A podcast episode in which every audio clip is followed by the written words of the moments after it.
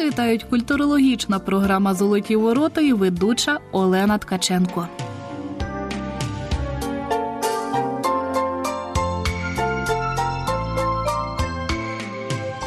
Наші дивовижні мистецькі мандрівки тривають. І сьогодні на нас чекає нове історичне диво, цього разу музичне. Ця історія почалася в музеї Івана Гончара під час виставки, присвяченої козакові Мамаю.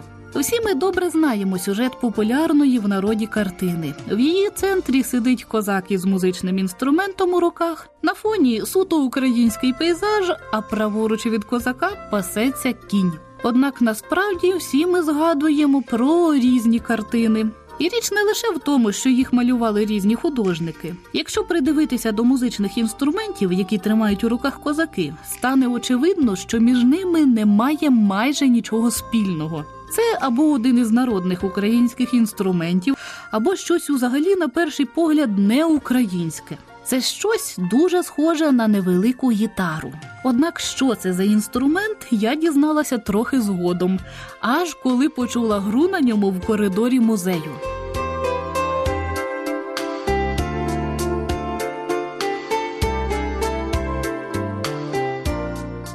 Грала старша наукова співробітниця музею Івана Гончара Катерина Міщенко.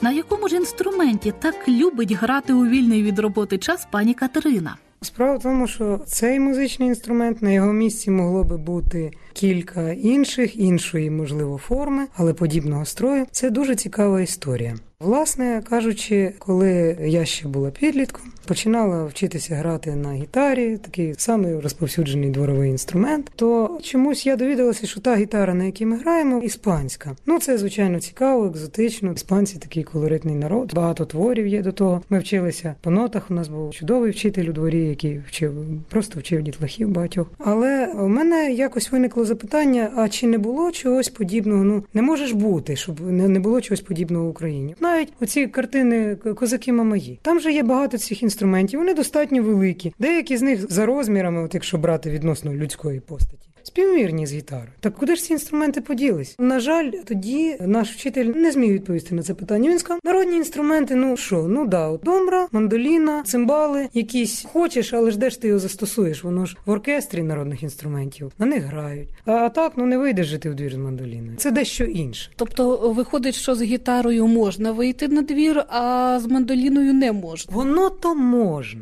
Але, власне, отут ми підходимо до такого питання суто побутового кайфу для людини, яка не має музичної освіти і не має прагнення мати музичну освіту, якій просто хочеться от іноді видати звук і одержати від цього задоволення. Просто від того, що цей звук мій, і що я його видаю таким, яким я його зараз хочу почути. Або просто, як мені випадково, хочеться його видати. То от, якщо говорити про щось подібне, звичайно, тут хочеться, щоб інструмент цей мав бас, щоб на нього можна було поставити якийсь акорд. І щоб на тлі цього акорда можна було щось проспівати, якщо не проспівати, то хоча б погудіти. Це вже щось моє, власне, для себе. А, І, а е... продемонструйте, прошу. Акорд.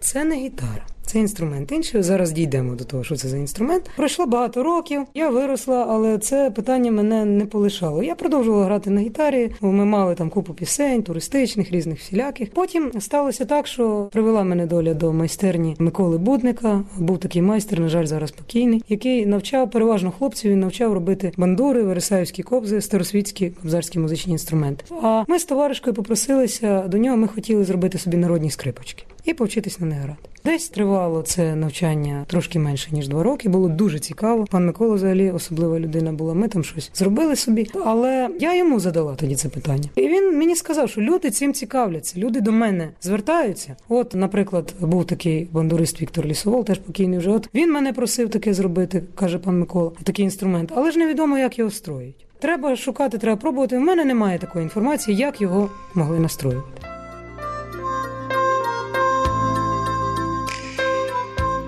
Отакої. Але пані Катерина дуже вперта дослідниця. Як же вона йшла до своєї мети?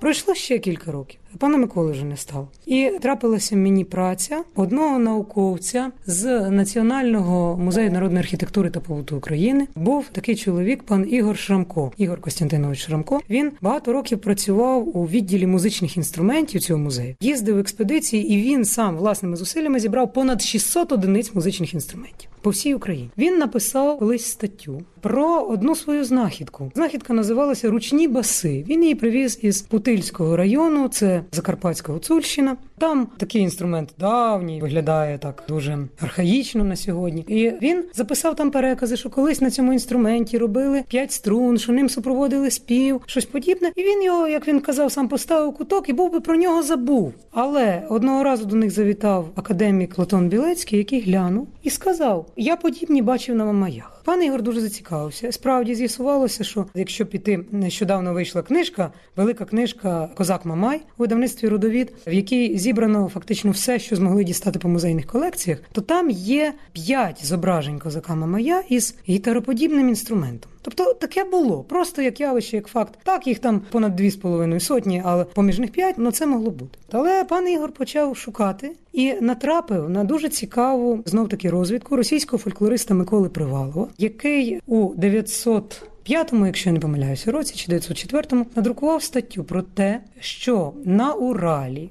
уральських козаків, які є двома хвилями виселенців з України. Остання хвиля була початку дев'ятнадцятого сторіччя. Це той час, яким датовано багато картин «Козак Мамай». На Уралі, у середовищі оцих уральських козаків, він описав інструмент, який має форму невеличкої, маленької гітари. Має п'ять струн. І він описав докладно стрій і спосіб гри на цьому інструменті. Тобто дуже можливо, що це і є один із варіантів строю інструмента козака Мамая. Як тільки я натрапила цю статтю, я почала шукати маленьку гітарку, знайшла в магазині гітару три чверті дитячу, придбала її і спробувала перестроїти. Після енних років гітарної практики раптом я зрозуміла, що я одержувала саме той інструмент, про який мріяла. В чому справа? Як каже наш директор Петро Іванович Гончар, традиційне, просте, красиве і доцільне. На цьому інструменті все, що зіграєш, буде музика. Абсолютно все. Дуже показово, що коли його настроїш і даси дитині з ним бавитись, дитину неможливо одірвати. Навіть бувало таке, що приходили до мене друзі з двома малими дітьми, два рочки, три з половиною, одному одну, отаку бандурку в зуби, другому другу, і ми можемо спокійно розмовляти, займатися своїми справами. Тому що діти зайняті, їх уже не відірвеш. Чому? Тому що навіть якщо проведеш просто по відкритих струнах, отак проведеш, воно вже звучить красиво. В той час, якщо проведеш по відкритих струнах шестиструнної гітари, то там звук мішається, то не те.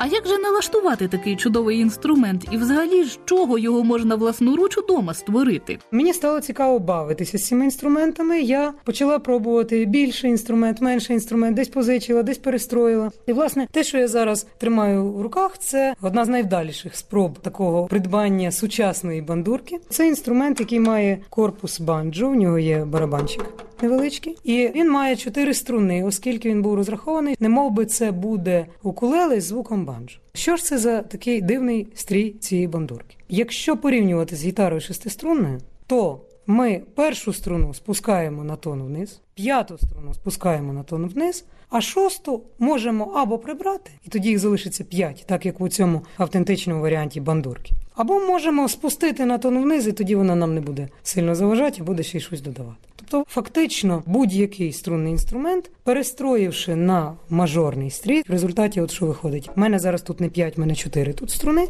то починаючи від нижньої, це строїться або там ре, соль, сі, ре, або, якщо інструмент меншенький, можна строїти вище, там на тон, як завгодно, під свій власний голос. Фактично, які це будуть ноти, байдуже. Важливо, що це простий мажорний стрій, самий простий, самий елементарний. Коли я почала цим бавитися, просто для себе в побуті, друзям іноді ставало заздрісно. Друзі починали перестроювати гітари. Теж починали бавитись. Один одне підібрав, другий друге підібрав. І раптом з'ясувалося, що оця така невеличка зміна першої струни на тон дає можливість дуже легко і красиво підбирати будь-яку мелодію разом із супроводом. Це те, чого не дає гітара шестиструнна. Там фактично от ті, хто вміє грати трошки, вони або грають акордами собі, або десь якусь мелодію по першій струні пищать, або це треба окремо по табах, довго, нудно і марудно вчити там якийсь твір, який сподобався. А тут знову-таки народне, просте і практичне. Так.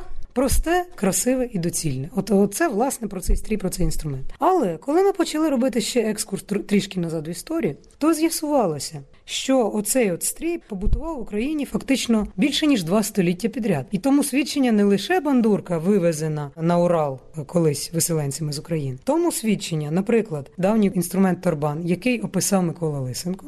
Якщо подивитися на той опис, то там в торбан має дуже багато струн, але його, власне, ну, от, як ми кажемо, гриф має саме оцей от простий мажорний стрій, тільки в іншій тональності. Там не соль мажор, там фа мажор, на тон нижче. Але так воно є. Потім, якщо ми підемо далі, з дев'ятнадцятого сторіччя в Україні дуже сильно розповсюдилася просто в народному попиті семиструнна гітара. Вважалося і вважається, що це як ніби російська гітара, яку винайшов російський музикант Андрій Сіхра, але стрій семиструнної гітари точно дублює стрій отого давнього торбана. Тобто це той самий мажор, повністю ті самі співвідношення, тільки це соль мажор, на тон вище. Стрій бандурки, записаний Приваловим на Уралі, це той самий стрій семиструнної гітари мінус сьома і п'ята струна.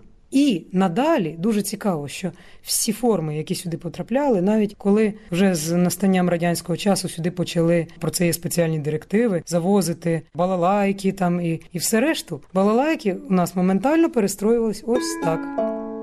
Тобто це зовсім не так, як строїться традиційна балалайка російська. І отут трапився недавно мені цікавий матеріал в інтернеті. Вікіпедія, російська версія, означення гавайської гітари або укулеле. Є такі от маленькі гітарки, зараз вони розповсюджені досить, люди їх люблять, бо вони їх легко тягати з собою, стрій не мов би подібний до шестиструнної і так далі. Так от там говориться про те, що укулеле може бути будь-якої форми. Трикутної, квадратної, гітароподібної, круглої. Важливо стрій, і це дуже правильно. Тобто інструмент – це стрій, це музика, яку на ньому грають, а форма вторинна. І фактично таку ж саму історію, як гавайська гітара, таку ж саму історію в Україні пережив оцей от народний стрій і оцей інструмент бандурка, який, мавши п'ять струн на початку дев'ятнадцятого століття, пізніше просто в Україні втонув у семиструнну гітару. Це цілком природній процес. Тобто, насправді, інструменти козака Мамая, скоріш за все, нікуди не поділися. Вони розчинилися в інших формах, вони видозмінювалися там в різні боки. Але так чи інакше цей стрій залишився, він залишився з нами у двадцятому столітті. І фактично він залишився і в двадцять першому. Тому що нам сьогодні люди, коли ми їдемо в експедицію, записуємо, у нас багато таких записів, що люди розповідають, от кого була музична родина, в кого грали там батьки, брати, сестри, а це люди можуть бути і там такого віку, скажімо, п'ятдесят з чимось, або сімдесят чимось, або вісімдесят чимось, то от в таких музичних родинах дитині давали балабаєчку в руки. Три струни,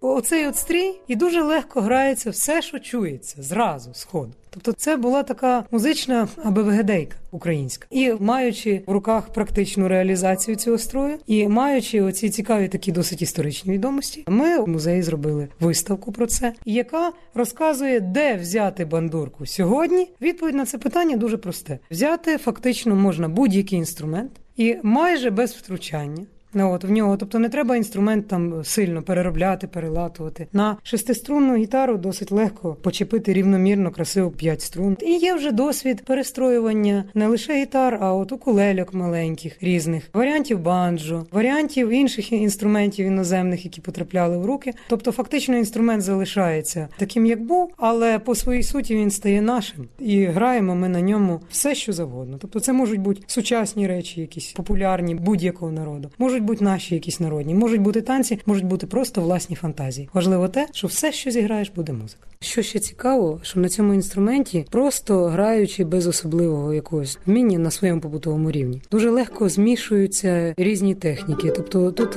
хочеться і вдарити поруч із перебором.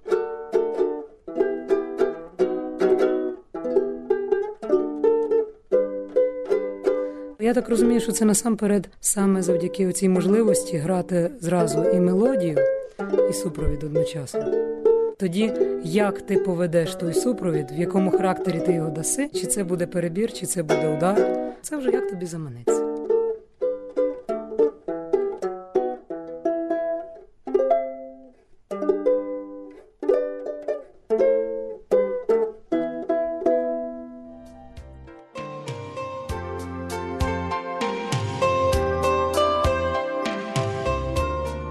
Тож виходить, що всі ці мамаєві кобзи нікуди не поділися, і одну з них тримає пані Катерина.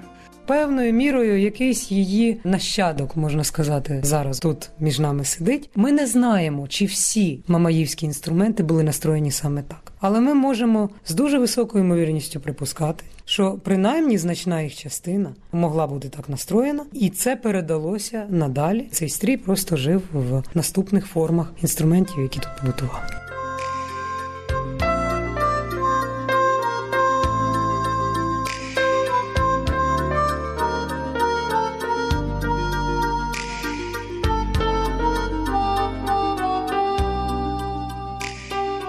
Ось так свою мистецьку мрію вдалося здійснити старшій науковій співробітниці музею Івана Гончара Катерині Міщенко. Тож, якщо попрацювати як слід із різноманітними матеріалами, можна зрештою відкрити чимало історичних таємниць.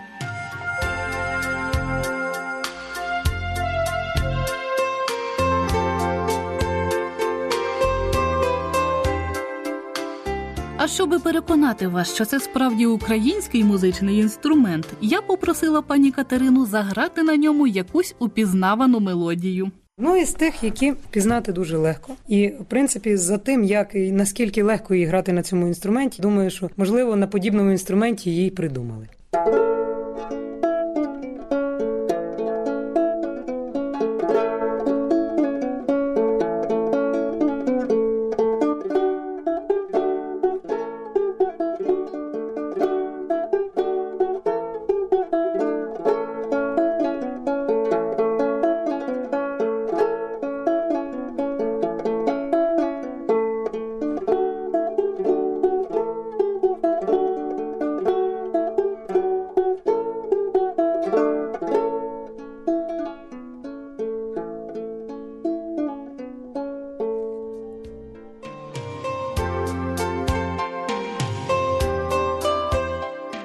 І на сьогодні це ще не всі сюрпризи.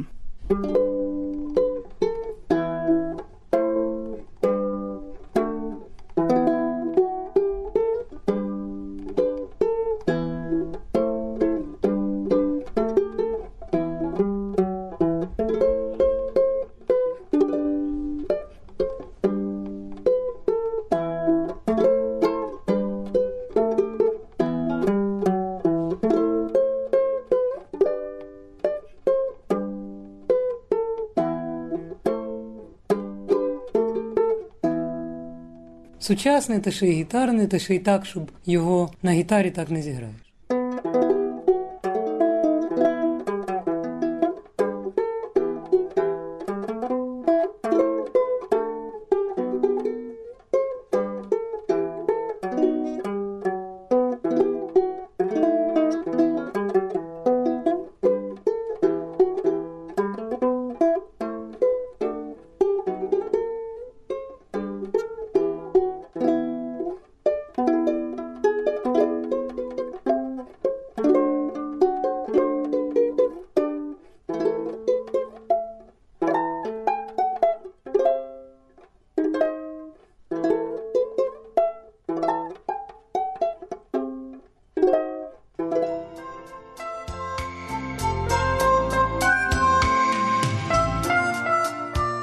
Ось так дитяча мрія про гарну українську музику допомогла здійснити справжнє історично-музичне відкриття. Тож, якщо ви любите грати на струнних музичних інструментах, налаштуйте їх на мажорний лад, як радить Катерина Міщенко, і потіште свій слух народною музикою, яка могла звучати в Україні ще кілька сторіч тому. Правильно каже Петро Іванович Гончар, традиційне, просте, красиве і доцільне. А на сьогодні все. З вами була культурологічна програма «Золоті ворота» і ведуча Олена Ткаченко. До нових творчих мандрівок!